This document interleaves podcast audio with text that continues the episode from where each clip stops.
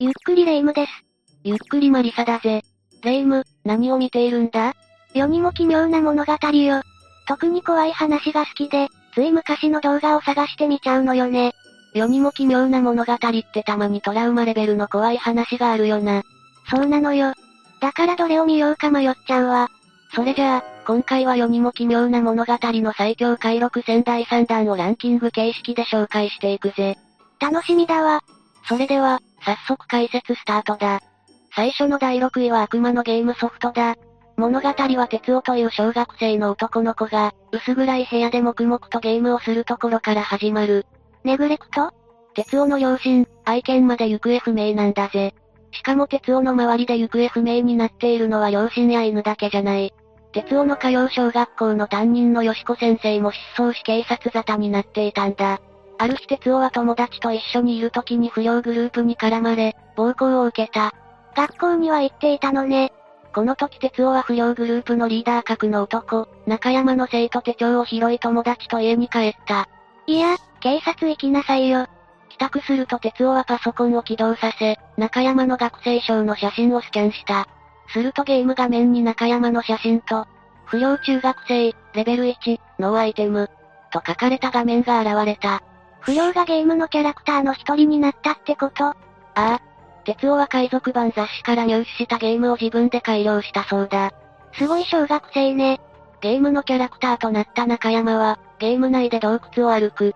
するとドラゴンが現れ、逃げ回るがやられてしまった。すると画面にゲームオーバー、不良は死んだと表示されたんだ。よくできたゲームね。実はこのゲームは人間や動物の写真をスキャンすると、実際にゲーム内に取り込まれるというものなんだ。え？じゃあ両親は？友達は両親やペットまでいないことを不思議に思い、哲夫に尋ねた。すると哲夫は、うるさいからみんな怪獣の餌にして消した。と悪びれる様子もなく友達に話した。ゲームオーバーになると、取り込まれた人はどうなるの？本当に命を落とすぜ。なんて物騒なもの作ってるのよ。まさか担任の先生も犠牲者。そうだぜ。成績が悪いことを親に言ったからって理由で餌にした。そして最後は友達が慌てて警察に通報するが、友達もゲーム内に取り込まれ姿を消す。というところで終わる。とんでもない闇を抱えた子供ね。第5位は呪いウェブだ。佐々木希さん演じる吉田美咲は、同じ会社に勤めている山下徹と社内恋愛中の OL だ。社内恋愛憧れるわ、毎日が楽しそう。それが、最近徹の態度が冷たくなりうまくいっていなかったんだ。しかも上司のパワハラもあり、美咲はストレスを抱えていたんだ。ほうほう。そんな時、美咲のスマホに呪いウェブからメールが届く。嫌いな上司を代わりに呪ってくれるらしい。怪しさがすごい。呪いウェブは呪いたい相手の名前を入力し、呪いコースを選ぶんだ。コースはプチ呪い100円、ノーマル呪い5000円、スーパー呪い1万円、超絶呪い10万円。100円なら試してみたくなるかも。美咲もそう思い、部長の名前を書いて100円のプチ呪いを選択した。すると翌日、美咲のスマホに呪い完了のメールと証拠動画が届く。動画には、部長が隣の席にいる男にカレーうどんの汁をぶちまけられる様子が映っていたんだ。微妙な呪い。100円のプチ呪いだからな。その後、美咲は徹と同僚であり親友でもある京子が一緒にいるところを見つける。彼女の友達と浮気、最低ね。ああ、だから美咲は呪いウェブに京子の名前を入力し、超絶呪いコースを選択した。ところが、トールは浮気なんてしていなかったことが判明した。トールは美咲にプロポーズをするため、指輪選びを京子に手伝ってもらっていただけだったんだ。それで一緒にいたのを浮気と思ったのね。あ、京子が危ないんじゃないの？だが一度受けた呪いを取り消すことはできない。美咲は慌てて京子の元へ走り、間一髪で京子を助け出すことに成功した。よかった、ハッピーエンドね。まだ続きがあるぜ。その後、二人は美咲の家に行くんだが、京子がうっかり火傷をしてしまうんだ。薬を買うため、美咲は外出した。美咲が帰宅すると、部屋に大量の血痕、そして京子の変わり果てた姿が、呆然としている美咲の元に呪いウェブから呪い完了の証拠動画が届く。ごくり。動画は、京子がパソコンを触っているシーンから始まった。その後家に侵入した男に京子が命を奪われる様子が映っていたんだぜ。そして最後にパソコンに呪いウェブのサイトが接続されている様子が映り、動画は終わった。美咲は恐る恐るパソコンを開く。そこには吉田美咲と入力された名前と超絶呪いをかけちゃうよ、という音声が響く。あ、美咲が後ろを振り向くと、そこにはナイフを持った男が、という話だぜ。どこで自分が恨まれているかわからないわね。第4位は心霊アプリだぜ。大島優子さん演じる立花沙織は、予備校の受付事務をしている派遣社員。そこに通う女子高生に心霊アプリの存在を教えてもらうんだ。心霊写真を作ることができるアプリ？ああ、そうだ。早速アプリをダウンロードし、友人や恋人の数と驚かせて楽しんでいた。数とは霊を馬鹿にしてはいけないと注意するが、沙織は聞かなかった。彼氏と正論ね。ある夜心霊アプリにバージョンアップしますかと表示された。バージョンアップすると、撮った画像を霊の素材として取り込むことができるらしい。バリエーションが増えることに喜び、沙織はバージョンアップした。ほうほう、それで？翌日、沙織は同僚や上司を撮影して例に加工した。それが面白くて予備校へ通う男子生徒、弁当屋のおばさんまで心霊アプリで撮影したんだ。勝手に人を撮影するのはどうかと思うわ。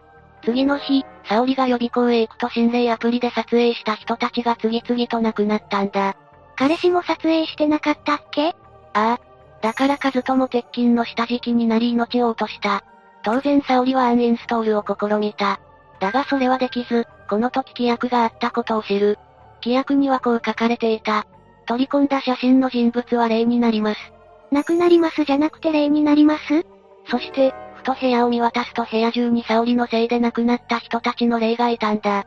アプリに赤い文字で次の霊を取り込んでくださいの文字が大量に流れてくる。精神崩壊した沙織はその後、自分の姿を心霊アプリで撮影し、衰弱して命を落とした。アプリっていう身近なものだからかぞっとしたわ。とりあえず、規約はちゃんと読もうって改めて思うぜ。3位は輪廻の村だ。伊藤美咲さん演じる原田優奈はオカルト系を扱う部署で働く記者だ。原田は自分宛てに届いた。鈴音村には呪われた秘密がありますけというタレコミを調査するため、鈴音村へ向かった。呪われた秘密、気になるわね。鈴音村へ到着し、役場で村長に話を聞くが呪いなんてないとあっさり否定される。諦めて帰ろうとしたが、霧が濃くて帰れそうにない。仕方なくその日はトールという子供と、トールの祖母が住む家に泊めてもらった。ふむふむ。翌朝、トールがお絵かきをして遊んでいた。何を描いていたの？戦時中の武器を持った3人の兵士の絵だ。兵士？原田が絵について聞くと、トールは第803小隊だといい。3人の兵士の名前と、どうして亡くなったのかを詳しく話し始めた。実在するものだったの？すべて実在していたぜ。そして原田は、ここの村人は前世の記憶を持っていることに気づく。スクープだと思った原田は、手紙の差出人である少女、この葉にあった。この葉の話によると、ここの村人は前世で恨みを持って亡くなった人で、この世で恨みを晴らそうとしている、とのことだった。だから前世の記憶を持っているのね。ところが、村の秘密を話したこの葉は村人に捕まり監禁されてしまう。原田はこの葉を助け出し、村のことを世間に公表するため二人で村を出ようと走り出した。しかし、あと少しで村から出られるというところで突然この葉の足がピタリと止まる。村を出て秘密を話すのが怖くなったの？原田もそう思いこの葉ちゃんの情報は出さないから安心してと説得する。すると突然この葉の声が男性の声に変わり、こう言った。お前は10年前も情報源は絶対に秘密にすると言った。え？誰？この男は10年前に原田に建設会社の贈賄事件について内部告発をした小谷という人物だ。原田は絶対に小谷の情報を出さないと約束していたのに、その約束を破った。その結果、小谷は仕事も家族も失い自ら命を絶った。ってことは、小谷は原田への恨みを晴らすために？その通りだぜ。原田は村人に助けを求める。しかし、この村では前世の記憶を持っているために復讐が繰り返されてきた。そんな悪臭を断つためにこの葉を閉じ込めておいたのに、原田が出してしまったんだろう。そう言って、村人たちは原田を穴の中へ落とし、生き埋めにする、という話だぜ。全体的に雰囲気が怖くて、この話でトラウマレベルになった人も多いでしょうね。第2位は墓友だ。墓友？一緒にお墓に入ろ、みたいな？そんな一緒にトイレ行こうみたいなノリじゃないぞ。一人暮らしの千代美が共同バカを購入した。購入バカとは、千代美が亡くなったら霊園が必要な手配をすべて行い埋葬してくれるというサービスだ。家族に負担をかけたくないって人にはありがたいサービスね。千代美が墓の近くの桜を眺めていると、優子という女性が声をかけてきた。優子は千代美の隣に墓を購入した人物で、しかも話を聞くと境遇が千代美とよく似ていた。お隣さんで自分とよく似た境遇か、運命的な感じね。優子も墓友となった千代美を運命の友達だと信じた。そしてこの日から千代美に付きまとうようになったぜ。付きまといってどんな？千代美が職場の友達と旅行に出かけると、その旅行についてくる。千代美に悪態をついた男の自転車を破壊する。無断で千代美の家に上がり込み風呂を改装する。恐怖しかないわ。ある日、優子は千代美にお揃いのマフラーをプレゼントする。だが、千代美は気味が悪いとマフラーを職場の友人にあげるんだ。しかしその友人はマフラーが似合わないからと優子に命を奪われた。え？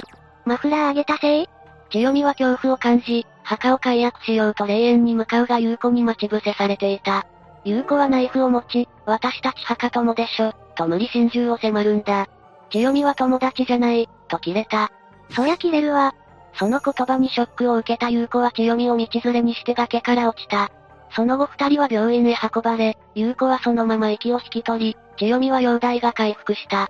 よかった、千代美は助かったのね。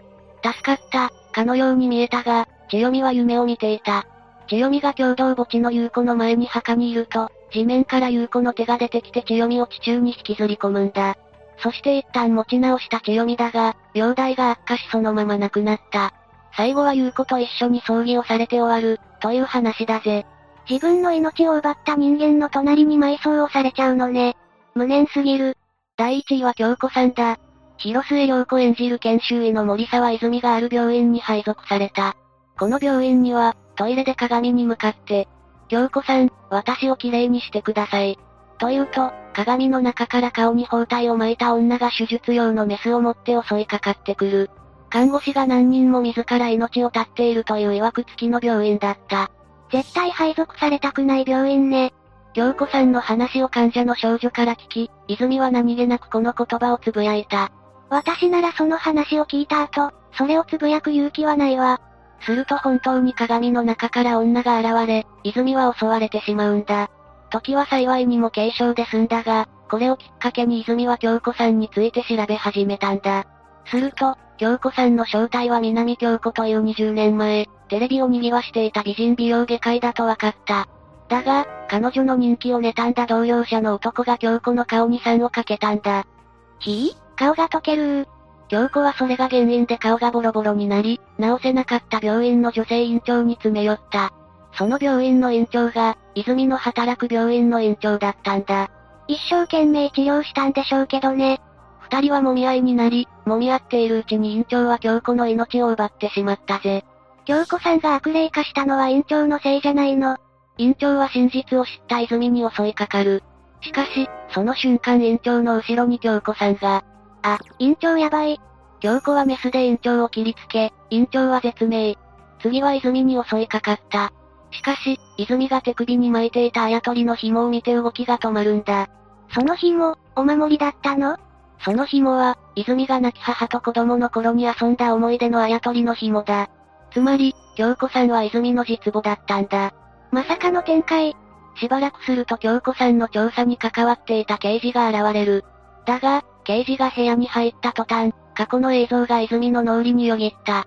それは院長が泉の母親の命を奪った後、刑事に、自決として片付けてやる、と持ちかけていたシーンだった。院長はお金なら払うといい、京子さんのことは自決として処理された。なんてひどいことを。すべてを知った泉。刑事はこれも運命だと言い、泉に手をかけた。その後、時は立ち病院は廃墟となった。近くで遊ぶ子供たちが綺麗になるおまじないをしている。泉さん、泉さん、私を綺麗にしてくださいと。あばばばばば。そして廃墟となった病院の鏡に、泉の姿が映っていた。近くに例の刑事が自決したという記事が。ここで物語は終わる。その刑事、自決じゃなくて呪われて命を落としたってことよね。精神的にじわじわ来る話だったわ。このモヤモヤするのが世にも奇妙な物語って感じがするよな。今回の解説は以上だ。ほんと、世にも奇妙な物語って名作が多いわよね。なんというか、ホラーとは違う続々感が癖になるわ。そうだな。だから世にも奇妙な物語でトイレに行けなくなったキッズも多いよな。キッズじゃないけど、トイレに行けない人がここにいるわ。おい、頼むからトイレに行ってくれ。大惨事になる未来しか見えない。みんなは今回の話を聞いてどう感じただろうか？他にも世にも奇妙な物語でこの話はやばいよ、という、話を知っている人がいたら、コメントで教えてほしいわね。さて、今回はここまでにしよう。最後までご視聴ありがとうございました。